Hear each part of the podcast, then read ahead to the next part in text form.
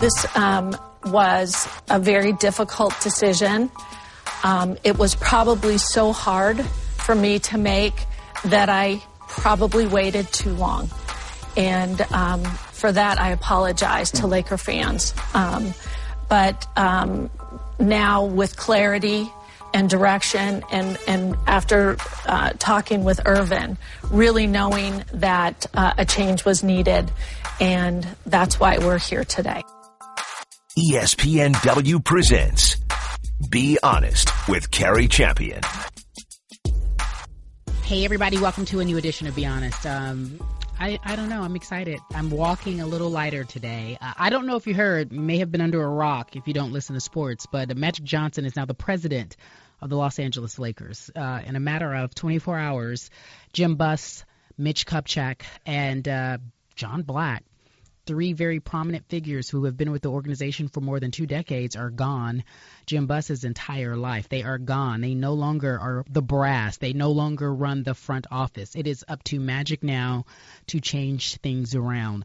I think that was one of the biggest storylines within the last 48 hours. But I also want to say, I think the storyline that's been missed is that Jeanie Buss ethered her brother professionally. Jeanie Buss professionally killed her brother. Now, she'd given him a deadline and then some. But I never really thought that she was going to take her brother off the throne. You know why? Because it was her father. It was her father's dying wish. Jerry Buss wanted to see it as a family-run business. He wanted to see his son do better than he did. However, it's well known that Jim really didn't care for basketball. He treated this billion-dollar franchise like a hobby. There are reports of how he never really attended the games, and when he did attend the games, he was really not interested, unaffected. His father would want him to be there. He'd show up, but he wasn't really a savant. We can see that by the moves he made, by the folks that he brought on, by the coaching hires. You had Phil Jackson, but you opted for D'Antoni. Okay, wrong, not so much. I mean, Mozgov, Luol Deng, okay, not so much. You spend all our money, okay, look, don't even get me started. But I want to talk about Jeanie, because this podcast is called Be Honest, and there are too many parallels with what she's doing and what I'm going through personally and professionally. So within the last year, she broke up with the love of her life. I'm assuming that was the love of her life, Phil Jackson, because she could no longer do the distance and she wanted to operate the business, the family business. And there was this disconnect. You couldn't do both. There was a conflict of interest, if you will. Within the NBA circles, they said it was a conflict of interest. They, quote unquote, couldn't talk about work. Give me a break. You're not talking about work with your significant other. Of course you are. And so they broke up. And then not long after that, there's another breakup. She kicked her brother out. She kicked Mitch Kupchak out. I'm sure he was like a family friend. And I don't care that her and her brother were not close. The fact of the matter is her and her father were. And she knew that's what her pops wanted. She knew that her father wanted her brother to be a part of the business. So do you know what she had to do behind the scenes, the people that she had to talk to, the other family members, the other sisters and brothers that she had to talk to and say, this is what I'm doing. I'm letting you know ahead of time. This is how it's happening. I hope you're with me. If you're not, you're against me. As a woman in a business such as this, it's tough to make those decisions. It's tough to act like a man because we're trained to think differently. It's tough to operate and move like men do because emotionally we're so caught up. And, oh, am I being nice? Oh, am I being fair? Oh, am I too hard? Oh, do I deserve to do this? Oh, will people like me? Oh, will people not like me? Oh, I don't know a woman that doesn't think that way, that's in a woman in any type of position. I think that way. I'm too hard on my producers. I feel some type of way. I'm too hard on other people that work for me. I'm like, why was I so mean? Well, because I demand perfection and I want it to be perfect because we're all representing a brand of excellence. And that brand of excellence no longer existed for the Lakers. And so she wanted that brand to return. I understand that. I overstand that. So by any means necessary, if I got to get rid of Fredo, I got to get rid of Fredo. If I got to get rid of Jim, I got to get rid of Jim. She got rid of Jim. I overstand that. But I also understand how hard it is. How hard it is to operate in a way that is probably emotionally different from how you really want to be. Confusing, not necessarily coexisting in that way, because that's not what we do. We don't, women, I'm talking about women, we don't traditionally operate that cutthroat way. So I feel like the bigger story is what Jeanie did in a matter of months to restore excellence to what my friend Ramona Shelburne calls a civic treasure. The Los Angeles Lakers is not just an organization, it's not just a basketball team, it's a civic treasure. The NBA is better when the Lakers are better. You can argue me. Listen, I don't even want an argument. It's just the truth. I'm sorry. Adam Silver will tell you that. And so she had an obligation to give it back to the community, to give it back to the people, to give it back to the fans, to give it back to the league, to restore this brand of excellence that people have come to know. And that's the culture. The culture isn't bottom feeder. The culture is winning. But I look back and I have to think she has to be in a lot of pain. I don't know her that well. I don't know much about her. But what she did over the last few months must be emotionally draining. I say that because I love my job. I often ask myself, do I choose my professional life over my personal life? Most of the times I do. And that's sad, right? It is and it isn't. But I don't want to have to make that choice. I want them both to coexist harmoniously. I don't want to have to choose work over my man. I'd rather choose my man over work. But sometimes you don't have that luxury because there's a greater responsibility, a greater calling on your life. I'm not saying that to me, but I understand being in that predicament. Now listen, if you said, Cari, and I'm head over heels in love, you got to choose one. I'm going my man. I'm sorry. But then if I was left to run the Lakers, what would I do? I'd probably do what Jeanie did. I'm just stuck, guys. My producer's laughing at me. This is a serious dilemma because as any professional woman who has any modicum of success will tell you, oftentimes you got to make a choice because that's the society that we live in. My family first, then my job. If I give my job too much time, my family feels neglected, and then I feel guilty, so I got to go back to my family. And then I feel like I'm not doing what I'm supposed to be doing at work. I have to balance both. Jeannie's like, deuces, Bruces, to all. I can't even imagine. And she's smiling and giving the interviews and waving, and her skin's perfect. No sign of stress on her skin. Take a look at her skin, guys. It's amazing. But I know she has to be hurting. I don't care if she don't like her brother. That woman is in some pain right now. If you think she's sitting up there in the back with her feet kicked up on her desk like I did it, woo, you're absolutely incorrect. You heard it just a moment ago. I'm apologizing to the fans because it probably took too long. It was a very tough decision to make. Women, we always apologizing. I'm not criticizing you, Jeanie. If you hear this, no criticism here. That was hard. Getting rid of family, getting rid of people that you are familiar with, getting rid of what the Laker Nation knows as staples. No criticism there. On the podcast today, we're going to talk to Ramona Shelburne about how the deal got done and the construction, if you will, or the rebuilding of the Los Angeles Lakers. Welcome to Be Honest. For her to say, Irvin, I want to entrust you, I believe in you, has been unbelievable. And so I thank you, and I thank you guys, because if you could draw up your dream job, right, this would be it. It's going to take us some while. I don't want to fool the fans. I can't turn it around tomorrow, or I really would be Magic, right? But I think that if we do it the right way, then we can turn it around. The Laker organization has always been about best in class. And so we will continue that. But there's no quick fix here. It's been a magical 24 to 48 hours. Ramona Shelburne on the phone here. Ramona, walk us through what has happened in terms of the Lakers firing everyone and hiring Magic. Yeah, man, that was like the Red Wedding, right? You watch Game of Thrones? I do. It was perfect analogy. My goodness. It was kind of like everybody's gone, right? It was like, it was all done at once, you know? Perfect. And it kind of was. And like, it was funny because like later on you look back and you're like, I should have seen all the signs. like I knew something was coming, but I didn't know it would all be all at once and so swift.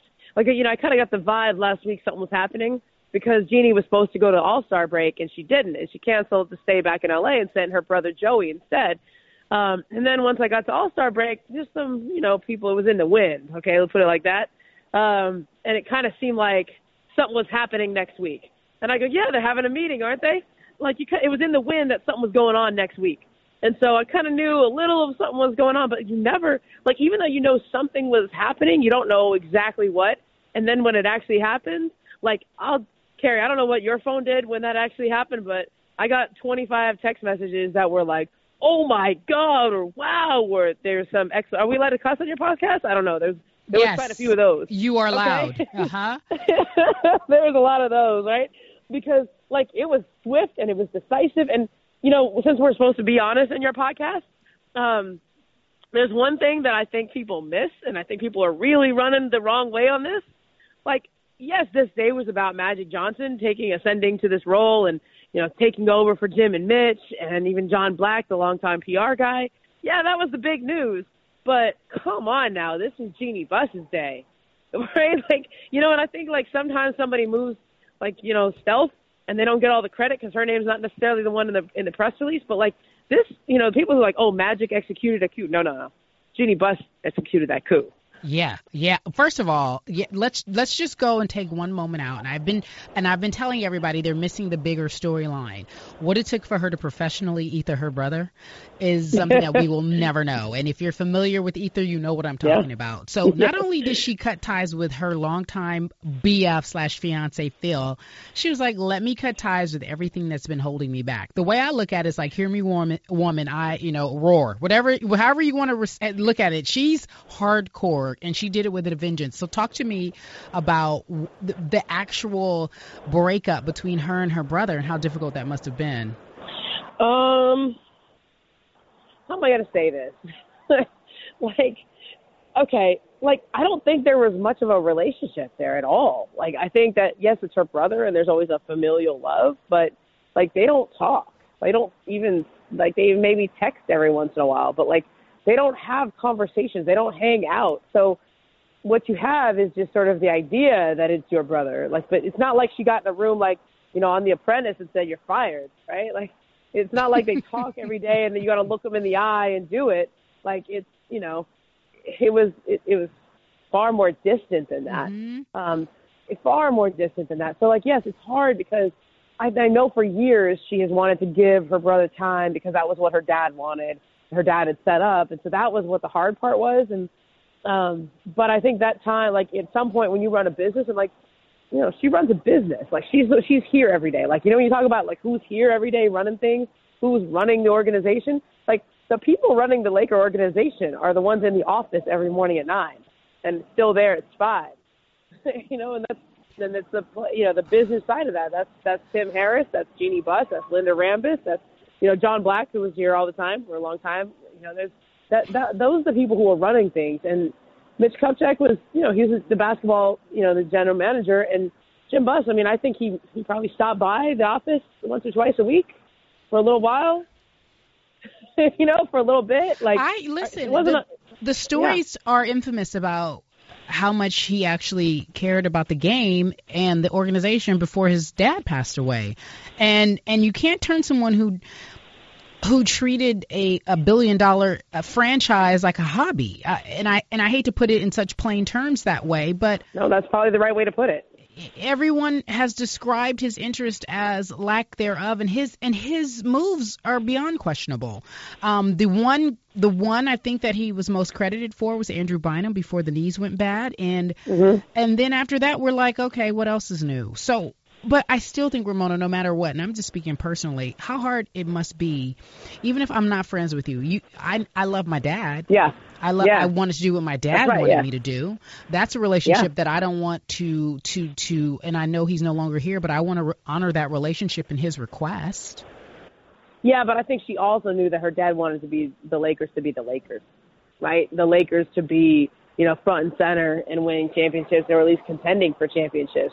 And so I think that was, that was always the push-pull. And, you're an empathetic person. You feel things. You feel bad about things. But then when somebody keeps hurting you, and I keep going back to the, the way they told Phil Jackson that he wasn't getting the job, right? The way they called at midnight. That, for years afterwards, you'd hear Jeanie talk about that. You could hear the hurt in her voice at the way that happened. Because for her, that wasn't just like, oh, Phil didn't get the job. That was like the moment when she had to choose the Lakers over her fiance, because at that moment when he was not going to work for the Lakers or be in LA anymore, she knew she was going to have to let him go. And they tried to make it work for a couple of years, but it was kind of up to her. Do you want, are you going to marry this man? I mean, you don't even really spend time with him. And he's halfway across the country and you can't even talk about your job, right? They literally can't even talk about their jobs. And so I think it wasn't just what happened. It was, the fallout from that and the consequence of that. And also the way it was done. It was cold. I mean, you let him believe that. He went and all he had to do, when he left that meeting, he said, I need to talk to the meeting with Mitch Kupchak and Jim Buss, right? He left that meeting and he told him, he said, I need to talk to my doctors to make sure I'm okay to coach. And so can you give me a couple of days? And they said, yes. And in the meantime, they kept interviewing people. Well, Phil left the meeting thinking that it was on him. It was up to him. If he wanted to coach, he was getting the job. And, who he had to call is when he said, I have to call my doctors, he had prostate cancer at the time. Yeah. So he had to call the doctor and say, hey, is it okay if I delay my radiation treatments on the prostate cancer, which is a very reasonable request, right? Obviously. And while he was waiting and deciding, giving literally a day or two to decide, that's when they went and hired Mike D'Antoni and, the famous phone call at 11:30 at night. And I know that, Jeanie it wasn't just a process. I know it felt very personal to her in the way that they went about it. All right, so now we're trying to make some moves. Magic is in, and Magic has made it clear. And I knew once he was hired as an advisor, in air quotes, what he wanted to do was take over, as he made it kind of clear, not so hidden and not so subtle. Now that he's the president, talk to me about the first move. Yeah, it's interesting. The first move with Lou Williams should have been done weeks ago. It should have been done weeks ago. Anybody who was not part of the solution, in terms of next year, the year after that, needs to go. And Lou was playing way too good. Lou was way too good. And, he was hoping to win too many games. And they got to prioritize keeping their draft pick and playing the kids.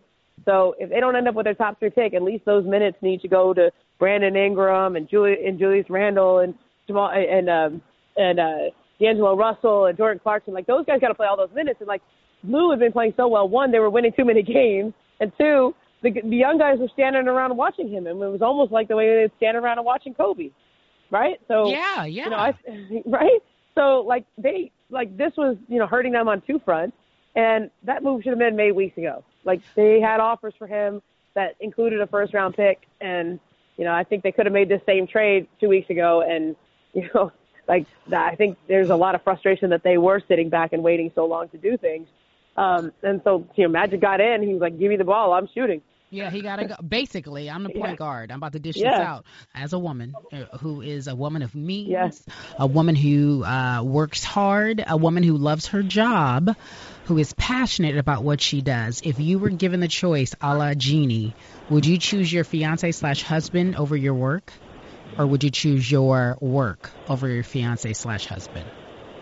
I'd probably choose my husband. Oh, I know that's terrible, but so if someone said, Ramona, I work hard. Yeah, so someone said, Ramona, you can no longer report, you can no longer be on TV, you can no longer write because your husband needs you. You're out the game. Oh, totally out of the game? Yeah. I mean, 'cause my answer to that is I've already made that choice, right? I've already turned down jobs to stay in LA and they were good jobs. I turned down things that were definitely would have been steps of my career because I didn't want to risk my relationship, right? And I always, and there was, it probably slowed down my progress as a reporter. Like, there was times in my 20s, I had 2 or 3 jobs that were out of state that would have been steps up. And I said no, because I knew our relationship couldn't handle it. And I knew he was the one, right? So those are choices where you're not necessarily giving it all up, though. Okay. So like, I'm asking you, though, one or the other, make a choice. I probably still would stay in LA with my husband, because you know why? I could do something else. Like I could still ball out on something else. Okay. Like, you know, like, is that fair? Yeah, no, that's fair. The only reason why I ask you that, because Jeanie had to choose the franchise or the love of my life. You're right. And let's put it this way. This isn't just a franchise and a job. This is a civic treasure. Yep. Right? This is a civic treasure. Her responsibility was to the city and to the NBA and to the fans and to the organization and to the people who have built this blood, sweat, and tears into her father in his grave. Right. And she said, I can't choose you, Phil. So I just want you to know what this woman did in the last year. She's made a choice that most women wouldn't make. You admitted that you wouldn't make it. I don't think that I would make the same choice. And then she had to say, I'm have to go and say, Fredo, don't ever talk out against the family. Yeah. For lack of a better term, Jim's Fredo, right? Yeah.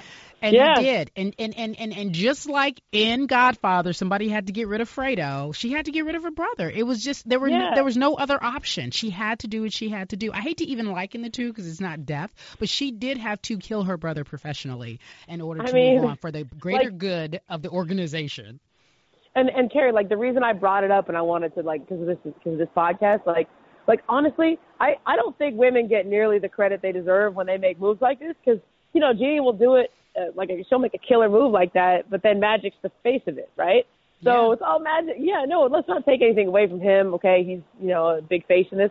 But, like, she should get a lot of credit for this. And just because she's not the one out there taking the bows, I mean, look at this. Like, we're talking about gender stereotypes. What's a quote we're playing from her interview? How hard it was. You're talking about that? How hard it was? Did she apologize to the fans? There it is. Yeah, she waited too long. She apologized. No, what do women do?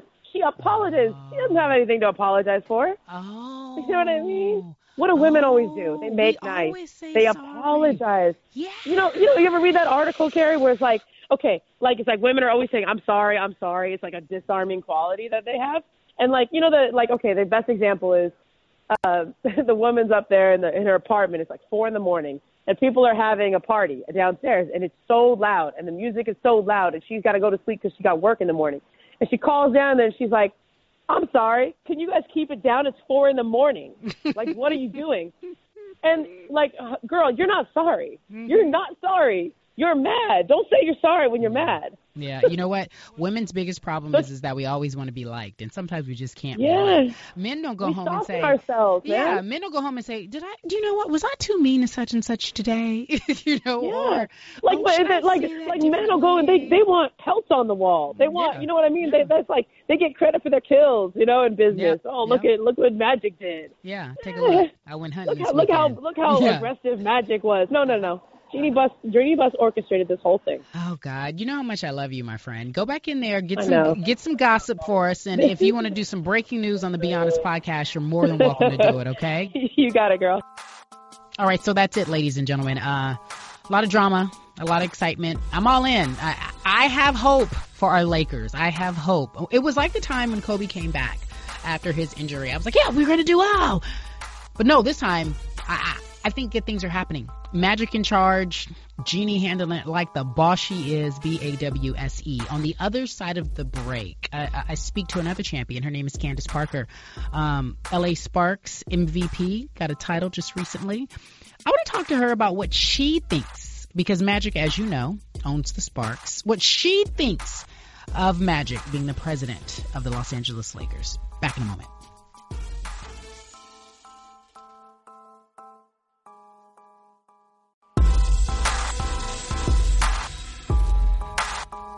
I need to know, when you heard the news about Magic being the president of the Lakers, what was your first thought? Well, I knew it was only a matter of time. Really? I mean, when he moves into, you know, working with the team, I think president of basketball operations, I knew it was a matter of time before the ball started rolling and he was in charge. I think he has that type of power, and the Lakers were at a point in time where things needed to change. And, you know, sometimes you get caught in friendly fire a little bit in terms of Mitch Kupchak and things like that. But I just don't think that Jeanie liked the way the team was going. I mean, her brother said it himself. If he didn't have it in three years, fire it. You know, he quit himself. And, you know, I think Magic is definitely a good move. He was a good move for us, so I'm confident in him. Okay, so yeah, definitely, right? Says as we walk away from one championship. Talk about it, girl. Most recent championship. I still think though. I think the bigger story, and I don't know how you feel about this as a woman.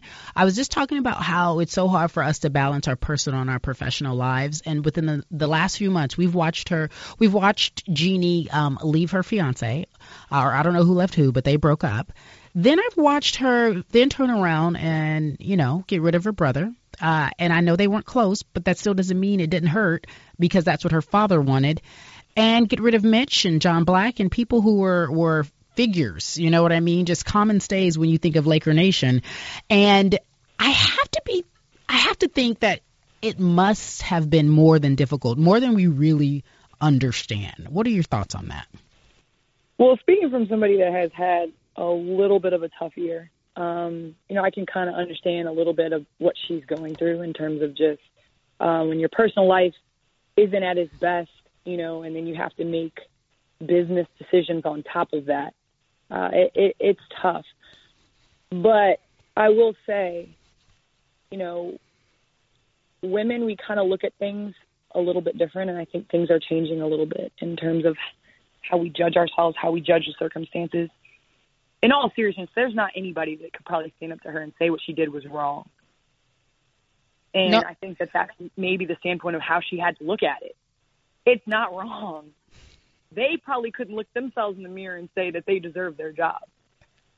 So with that being said, this isn't something that they were caught off guard by, or something that they were winning games and the process was happening and things were, you know, the ball was rolling and they were making moves and, you know, this is something where I don't know if their agreement and things. I mean, they don't seem like they agreed to accept Magic. And to me, if you don't see the light when they hire Magic, then you can't agree with what he's saying and welcome him into your circle. You don't really want your job, you know? Right. No, right. No one there are two camps, Candace, and you tell me where you lie, and it sounds like I know what you're gonna say, but the camp is, you know what, Jeanie, you took too long to fire your brother.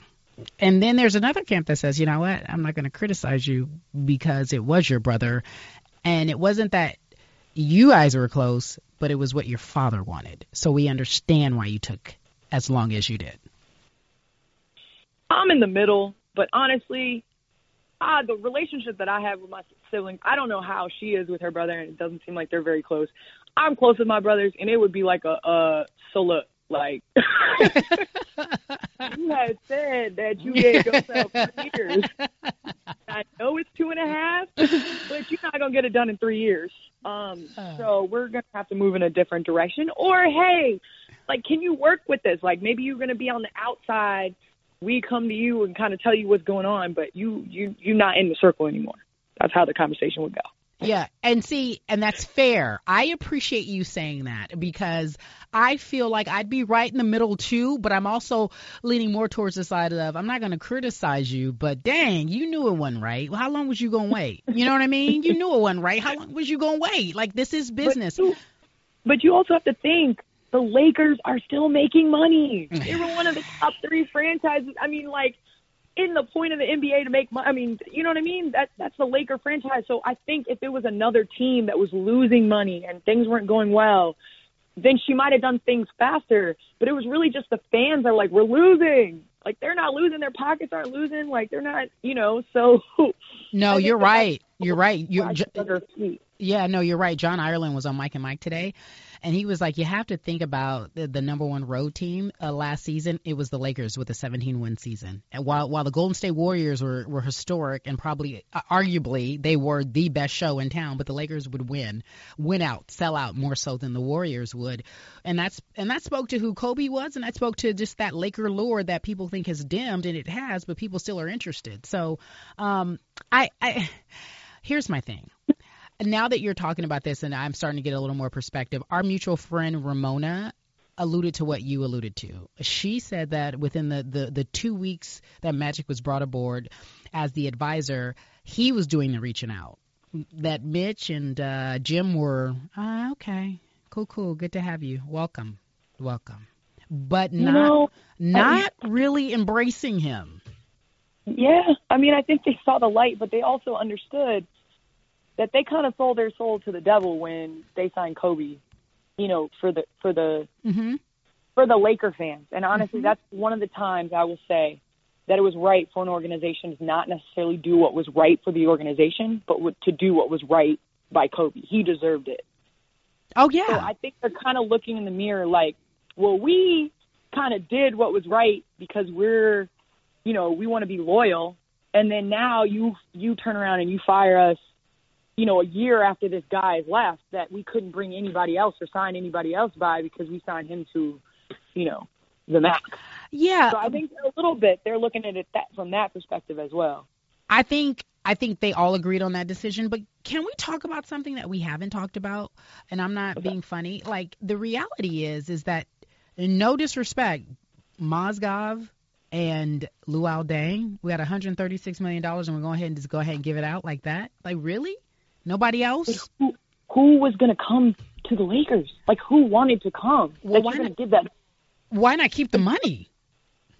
But, I mean, I don't think you can just keep it. It goes on your salary cap. Like, I mean, I can't work out the logistics. Yeah, neither do you. I don't want to speak to that. But yeah, you're trying to tell me there were no other options? I don't know many free agents that were extremely excited to sign with the Lakers on a long-term deal. Ooh. Here we go. Candace telling me about her folks. Their hands were tied when they signed Kobe that 2-year extension. Okay. Were you able to come and play for us? Would you have suited up for the Lakers? Because I know you laughing. I'm serious. Listen, you the one who just won a championship. I'm not kidding. Oh man, yeah. I'll say it right now. No. I think it's in good hands though. Magic's going to do a good job with it. I'm confident. I think so too. All right, switching subjects. This is a hard right turn, and talk about this as freely as you want to, and tell me just your honest thoughts, since this is Be Honest, about what Candace Wiggins had to say. She said that the WNBA has a bullying culture and is 98% gay.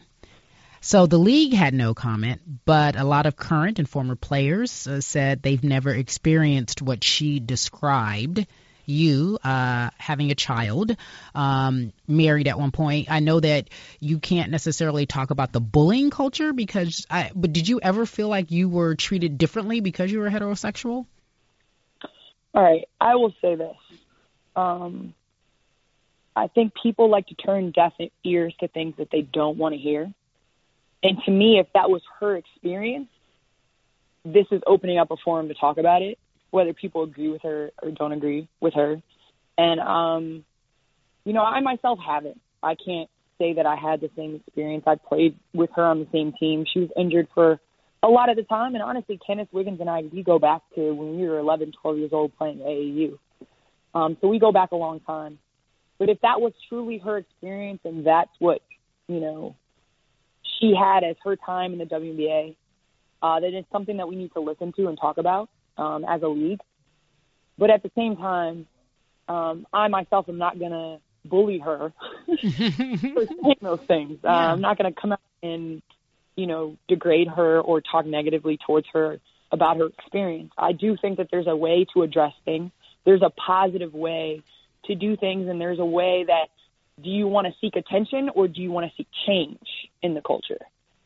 So I think that we both have to ask ourselves when we read this article, her coming out, And she has to ask herself as well, which of the two was it? Interesting. And, you know, if you can approach it as you are wanting to change an organization or change a league as a result of this, or you want to get attention. And so, you know, do you question either or? Do you question her motives? I don't know if it's my position to do that. I think that's her. You know, I think that that's her position. I mean, everybody's talking about it. I don't think that I can come out and be like, we don't bully, and then you talk so negatively about somebody. Yeah, that's fair. I don't think that's the way to go about things. Everybody's entitled to their opinion, however off the wall you think they are, or however you agree with them. They're entitled to that and their experience. You just kind of have to ask where they're coming from. And I'm a huge believer in if you're coming from the right place, even if it's something I don't want to hear or something I don't agree with, I can be, you know, I can kind of empathize with you. But if you don't, then I don't know if I can. So I believe that there is a perception that the WNBA, that more women probably are not heterosexual than they are, right? There's this perception. You can speak to the perception for people who aren't informed, and those who aren't informed. So for her to say this, I would think that it does raise eyebrows. It will make you want to pay attention. But I find it interesting because her saying this, I would believe, and I'm making sure I'm choosing my words carefully here, that she would know that this would get a lot of backlash. Like, people would not say, yay, you're right. Yeah, that is true. Or the WNBA wouldn't want to speak on that just because of the nature of the league. And you guys are trying to build something special, 20 years and going, but still continuing to prove the brand and show that the brand is worthy, correct? I mean, I think she had to know. I mean, I think her book's coming out soon, so I don't think that this was by chance that this article came out before that. So if I were to speak to just assumptions, yeah, I think that she knew that this was going to get a lot of attention. But to speak to the league, you know, I live in California, so I'm a little bit out of the loop of concerning about who is with who. Like, I stopped caring about that a long time ago. You know what I mean? Like, yeah, no, that's fair. That's whoever fair. Everybody else is with. And to me, it's like, who cares? Like, you know right. what I mean? Right. No, that's so fair. On the court, regardless of what happens off the court, I mean, you have these guys in the NBA that are with 6, 7, 8 women. Like, have kids by 7, 8 women. Like, no, I mean, we don't talk about that. You know what I mean? Like, so you wait. So what you saying? You trying to say that there's a bigger story we're missing? We're demonizing. Like, we're demonizing people. Like, yeah. We're demonizing. Who cares? Like, why are we talking about it? Like, who cares? Yes. Like, players in our league are gay. Yes. Players in our league are black. Yes. Players in our league, you know, like, are white and, you know, are girls. Like, we're women. So it's just like. It doesn't matter. No. Yeah, I really have come to agree with that. And then also, that's how I raised my daughter. So I guess I get upset when people focus on things that it really doesn't matter. So. It's interesting that you say that, because if you want to shine a light to something, what you said earlier made sense to me. If this is a real issue, why not use your platform to shed light on something that should be discussed? And if it isn't a concern, then we should be discussing it. If this is an issue, we should be discussing it. But if you're doing it for attention, okay. That's a whole other set of issues that I can't speak to, because people have their own motives and their own reasonings for speaking out. I do think that this is the first time, unfortunately, in a long time that the WNBA gets a lot of attention. It's starting to pick up traction. People are interested. You would hope that they'd be interested in the WNBA for more than just this, correct? Well, I would definitely hope that they would be interested in the WNBA for more than just this. You know, I hope that it will pick up, you know, next season, and it will continue to grow, and people will still take notice of it and not just focus on this. Look, hey, it's news today and gone tomorrow. Let's hope. I feel like this is going to be, you know, on everybody's tongue today and completely forgotten. Like, oh yeah, that happened. But to me, if you really want to have change and you really want to make a difference and do what you say you want to do, then this is something that you do in a positive way, a discussion. There's ways. I mean, you have a platform to go. We have officers on every team. You know, we send out memos about anti-bullying and hazing and all those things. To the point that I don't know if the real problems are addressed in the sense of, you know, now for bullying, like we can't dress the rookies up like as, you know, crazy things because of stuff like this. So to me, let's talk about the real problem. Let's really talk about stuff if it really happened and if things really need to change, and stop just doing stuff to, you know, get reactions. To get reaction. I'm waiting for, and I know you have a couple more years left, maybe 2 or 3 more championships. I'm calling it. Go Sparks. Hey, come sit courtside. Yeah, girl. You know it. Why eat my hot dog? And be like, hey, girl, what you doing? You're like, here, I'm playing. I'm actually playing. I can't wait for the day when you're sitting side by side or your own show on one of the networks, preferably here, because you have a mighty voice, my friend, and you use it well. So I like that you are no nonsense. It goes a long way in what we do for a living. And I just want to say to you that I am so proud, and just I get so much joy watching you because you're really doing your thing. And the thing I love most about you is you empower people. Oh, girl. And you allow people to share their stories, and not just share their stories, you really listen. So I just want to say thank you for that, and thank you for having me on today. All right, Candace, say hi to your daughter for me. Thanks for calling in. No problem. You're so awesome. Take care. All right, so that was Candace Parker. We talked about Magic, but we also talked about most recently the claims from one Candace Wiggins, former WNBA player, who says that she was bullied for being a heterosexual. I just want to say there is a comment from the Players Union, and I'll read that to you guys because I want to be fair and give all sides.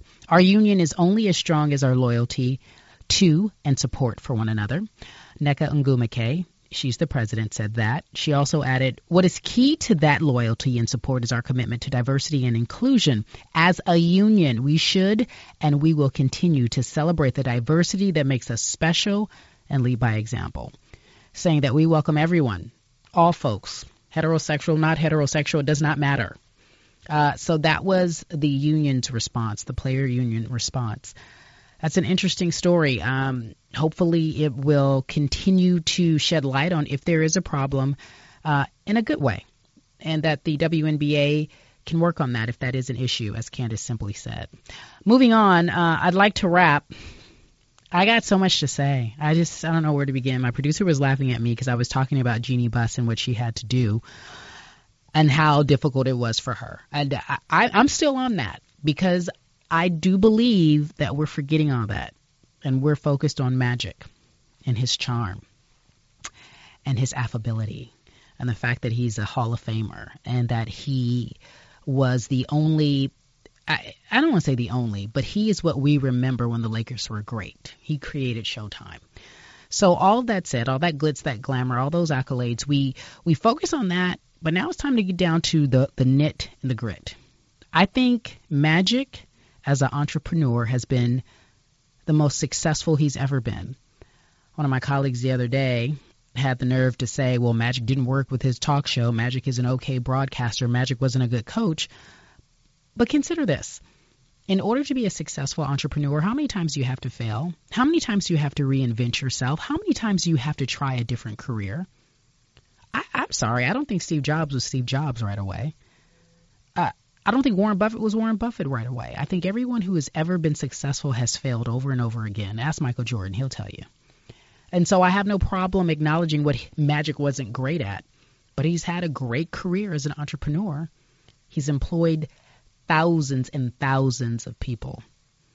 Dodgers, Sparks, president of the Lakers, who knows, soon to be owner again.